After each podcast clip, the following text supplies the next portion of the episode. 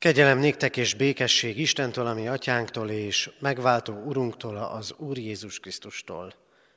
Ámen. Örökkévaló Istenünk, köszönjük neked azt, hogy láthatatlanul és mégis valóságosan jelen vagy közöttünk. És köszönjük azt, hogy bár nem látjuk egymást, akik most ígédet halljuk, hallgatjuk, nem ülünk a szokott helyünkön, nem találkozunk az ismerős arcokkal, mégis a mi közösségünk a Szentlélek által éppen olyan valóságos lehet, mint minden más, való, minden más vasárnapon. Köszönjük jelenlétedet, hogy a Te jelenléted templommá teszi otthonainkat, templommá teszi családjainkat. Köszönjük, Urunk, hogy ma sem akarsz ígéd és vezetésed nélkül hagyni bennünket. Arra kérünk, Urunk, hogy mostani sok megpróbáltatásunk, félelmünk, csüggedésünk, elzárkózásunk közepette is nyíljon ki életünknek a legnagyobb távlata, lehetősége, a veled való találkozás és az örökkévalóság távlata. Kérünk, bocsáss meg nekünk, Urunk, védkeinket, hitetlenségünket, reményvesztettségünket. És szólaljon meg számunkra úgy a Te igéd, hogy annak erejét és hatalmát tapasztaljuk, érezzük önmagunkban, és így engedd, hogy igaz követőidé váljunk. Jézus Krisztus nevében kérünk a Szentlélek által. Amen. Kedves testvérek, Istennek igéjét olvasom Lukács evangéliuma 18. részének 28. versétől a 30. verséig tartó ige szakaszából. Isten lelkének segítségével ez alapján hirdetem az ő igéjét. Ekkor így szólt Péter. Íme, mi otthagytunk mindent, és követtünk téged. Ő pedig ezt mondta nekik, bizony mondom nektek, hogy mindaz, aki elhagyta házát vagy feleségét, testvéreit, szüleit vagy gyermekeit az Isten országáért, az a sokszorosát kapja vissza már ebben a világban, a jövendő világban pedig az örök életet. Amen. Kedves testvérek, megszokhattuk, hogy Jézus Krisztus újra és újra az ő követésére hív mindannyiunkat. Éppen úgy, ahogy tette ezt korának embereivel, a tanítványokkal, az apostolokkal, tette több száz év keresztjéneivel, járványok idején, nehézségek idején, könnyebb időszakok idején is Krisztus követésére hív bennünket. És ebben a mai ígében egészen világossá teszi azt előttünk, arra emlékeztet minket, hogy ezen az úton, az ő követésének útján vannak lemondások. Vannak lemondások. Ez az üzenet pedig, hogy vannak lemondások Krisztus követésének útján, ma talán egészen másként hat, mint akár egy-két héttel ezelőtt is. Mert a lemondások útján járunk. Olyan napokat élünk, amikor azt látjuk, hogy az életünk, az életterünk is szűkülni látszik. Aztán miközben Krisztus követéséről szólok, arról is sok szó esik ezekben a napokban, hogy kit, mit, milyen előírásokat, milyen javaslatokat kell követnünk, és ezek sokszor kioltják egymást, ott állunk a sok üzenet között, ahol döntést kellene hoznunk, mindent föltenni, talán éppen egyetlen egy lapra, egyetlen egy gondolatra, egyetlen egy hozzánk megérkező üzenetre. Talán néha tétovák vagyunk és hitetlenek, hogy jó lesz ez, igazán jó lesz ez nekünk. És van még egy kérdés, amit egyébként ez az ige is érint, lesz-e ennek az egésznek bármi jutalma, lesz-e ennek az egésznek bármi haszna, lesz-e a lemondásainknak eredménye? Úgy tűnik, hogy miközben Az elmúlt időszakban egyre inkább azt éltük meg, és ezt a gondolkodást vette föl a mi társadalmunk is, hogy a jutalom csak az egyén szintjén megfogalmazható, nagyon önzővé és önközpontúvá váltunk. Ma azt kell megtanulnunk, hogy az egyéni lemondásainknak milyen közös jutalma lehet. Mennyire tudunk fegyelmezettek lenni, mennyire tudunk lemondani azért, hogy egy nagyobb rosszat megakadályozunk, és látjuk azt, látjuk a sok-sok felelőtlenséget ebben a tekintetben is magunk körül, hogy minden mindegy, nekem már úgyis mindegy. Nem, mond, nem mondják meg nekem, hogy mit teszek. Az én lemondásom miért lesz jobb, kisebb, nagyobb közösségnek. Krisztus követésről szól ez az ige. A Krisztus követés útján való lemondásokról és annak a jutalmáról. És üzeni először is számunkra azt, hogy Krisztus követéséért késznek kell lennünk mindent otthagyni. Mindent otthagyni. Mielőtt Péter ezeket a szavakat mondja Jézusnak, íme mi otthagytunk mindent és követtünk téged, más evangélista hozzáteszi Péter mondandójához azt a kérdést is, hogy mit, mit fogunk kapni, mi lesz ennek a jutalma. Az ezt megelőző történetben egy gazdag ifjú találkozik Jézus Krisztussal, egy olyan ifjú, aki igyekezett betartani a törvényt, ő maga mondta, hogy mindezeket a parancsolatokat megtartottam, mindent megtartottam, végül mégse követi Jézust, mert Jézus még egy lemondást kér tőle. Menj, oszd szét a vagyonodat a szegények között, és kincsed lesz a mennyben. Aztán jöjj és kövess engem. Minden parancsolatot megtartott, és mégsem tett meg mindent, hogy Krisztus követője legyen. Igen, kedves testvérek, a keresztény élet erről is szól, a keresztény üzenet erről is szól, hogy mindent megtehetünk, de kevés. Kevés az üdvösséghez. Lehet, hogy mindent megteszünk azért, hogy ezt a járványt keretek között tartsuk, és lehet, hogy az is kevés lesz. Nem tudjuk még. Kedves testvérek, a világunk olyan, mint ez a gazdag ifjú. Tele vagyunk önigazolással. Mi mindent megtettünk, a tőlünk telhetőt. Mi mindent letettünk az asztalra. Mi megtartjuk azt, amit kellett. Az Isten felé is, meg az emberek felé is. Bár csak ezt úgy tudnánk kimondani, mint ebben az előző történetben a gazdag ifjú. De mégis azt látjuk, kedves testvérek, a kényelemről és a jólétről nem tudunk lemondani. Mert lehet, hogy azt mondjuk, megtartottuk az Isten sok parancsolatát, Bátorság kell ehhez is. De vajon tudunk-e lemondani ideig, óráig a kényelmünkről? És persze tudunk-e lemondani aztán később is, amikor már nem lesz ilyen feszítő a helyzet. Péter a tanítványok szócsöveként azt mondja, íme mi otthagytunk mindent, és úgy követtünk téged. Mi volt ez a minden? Egy halászhajó, a munkavégzés eszköze, a munka maga, a korábbi egzisztencia, mindent ott hagytunk, ezt mondta Péter. Mindent, amit lehetett. Egészen újat kezdtünk. És mi az a minden, amiről talán a magunk életében kellene lemondani?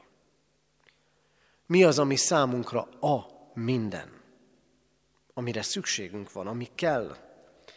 Kedves testvérek, ma kell nekünk, ami ma kell nekünk, az nem minden szükséges. Egyre több és több minden kell nekünk. Egyre több és több jelenti a mindent. Köztük újra mondom, olyanok is, amik nem szükségesek. Ma az, ami kell nekünk, az nem a szükséges, hanem minden lehetséges. Minden, ami van, az mind-mind kell nekünk. És ma pont ezeket a napokat éljük, azokat a napokat, amikor az válik nehézé, amit nehezen hordozunk, nehezen viselünk mindannyian, hogy a minden az nagyon kevéssé, egyre kevesebbé szűkül, kényszerből, nem önkéntes lemondással. A minden kevesebbé szűkül. Krisztus követésében le kell mondanunk dolgokról. Krisztus követésében igenis el kell hagynunk dolgokat. Nem kényszerből, hanem önként vállalva. Ha kényszerből mondunk le dolgokról, az még nem Krisztus követés. Mert Krisztus ezekben a napokban talán éppen ezt teszi világossá számunkra. Mi az, ami igazán a minden? Mi az, ami igazán szükséges? És sokat kér. Mondjatok le róla, mondjunk le róla. Miért tegyünk lemondásokat? Hogy miénk legyen az Isten országa. Csak akkor tudunk jogosan lemondani dolgokról, csak azokért tudunk áldozatot vállalni, amikor látjuk a célt. Amikor azt látjuk, hogy ez a cél értelmes. Amikor azt látjuk, hogy az a cél elérhető. Egyébként nem mondunk le dolgokról, és egyébként nem hozunk áldozatot sem. És van, amikor azért kell lemondanunk dolgokról, hogy legyen túlélés. Nem azért, hogy legyen gyarapodás, hanem hogy nagyjából valamilyen szintet fent tudjunk tartani. Hogy féken tudjunk tartani valamit. Van, amikor le kell mondani az önigazolásról egy kapcsolatért. Az is lemondás. Ideje van a lemondásnak, a visszalépésnek, a hátrálásnak. De Krisztus nem azért kér tőlünk lemondást, hogy valami megmaradjon nekünk, hanem azért, hogy miénk legyen a minden, amit az Isten elkészített nekünk. Az ő országa. Az elkészített üdvösség. Sok tudományos és nem tudományos írás is beszél arról, hogy az embernek, az emberiségnek visszább kellene lépnie ha túl akarja élni ezt a kort. Visszább kellene lépni ahhoz, hogy védjük a környezetünket és védjük egymást. Évek óta mondják ezt. És nem léptünk. Mert nem vagyunk hajlandóak lemondani a kényelmünkről. Kaptunk egy nagy ütést. Egy végtelenül fájdalmas ütést. Érezzük. Érezzük az egészség megrendülését, vagy legalábbis annak a veszélyét. Érezzük az egzisztenciánkban. Sokakat elbocsátottak, és sokakat fognak elbocsátani ezután is. Nagyon fájdalmas ütést kaptunk. És Krisztus mégis lemondást kér. Mert kevés Végtelenül kevés az, ha csak a földi életet akarjuk megmenteni és megtartani. Kevés, ha a cél csak ennyi. Péter és a többi tanítvány sok mindenről lemondott, hogy kövessék Krisztust, és megnyerjék az Isten országát. A kényszer szülte lemondás az nem szív szerinti és nem önkéntes. A kényszer szülte megoldásokból és lemondásokról nem lesz miénk az Isten országa. Le kell mondanunk, nem csak hetekre és hónapokra. Le kell mondanunk bűnökről, amiket már régen megítélt az Isten, és amikről tökéletesen tudjuk, hogy nem helyén valóak az ő szemében. Le kell mondanunk rossz szokásokról, hogy miénk legyen az Isten országa. És végül Krisztus arról beszél, hogy ennek a lemondásnak meg lesz a jutalma. Mi a jutalom? Újra mondom, Péternek ez a mondata, íme mi hagytunk mindent, és követtünk téged, magába rejli, rejti azt is, hogy igen, mi várunk ezért valamit cserébe. Nem szemérmeskedik Péter. Az Isten előtt mi néha szemérmesek vagyunk. Nem beszélünk jutalomról. Nem hisszük az áldásukat, és ezért sem hozunk sokszor áldozatot, és nem mondunk le dolgokról. De a megdöbbentő talán ebben a történetben éppen az, hogy Krisztus nem hajtja el Pétert. Nem mondja azt, hogy erről ne beszéljünk, hanem válaszol neki. Jézus válaszában pedig az van benne, hogy a lemondásnak jutalma van. Olyan nincs, mondja Jézus, hogy mindaz, aki elhagyta házát, vagy feleségét, testvéreit, szüleit, vagy gyermekeit az Isten országáért, az ne kapná vissza a sokszorosát.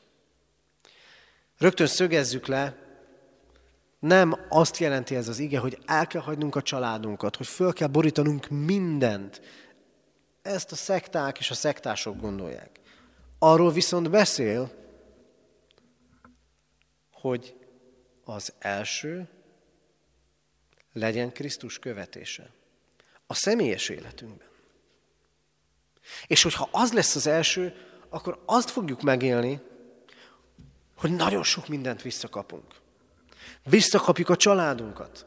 Akkor is, hogyha sok minden a rovokba, romokba hever. Igen, ha Krisztust kezdjük követni, ő lesz az első, akkor áldás lesz a családunk életén. Ki fog virágozni? Igen, ha Krisztust követjük, ha ő lesz az első, akkor a nehézségek és bajok között is a reménységünk lehet, mert Krisztus ígérte meg a jutalmat. Ha a sorrendben ő lesz az első. A jutalom pedig kettős, túlvilági és evilági. Mert azt mondja Jézus, helyet készít nekünk az Isten országában.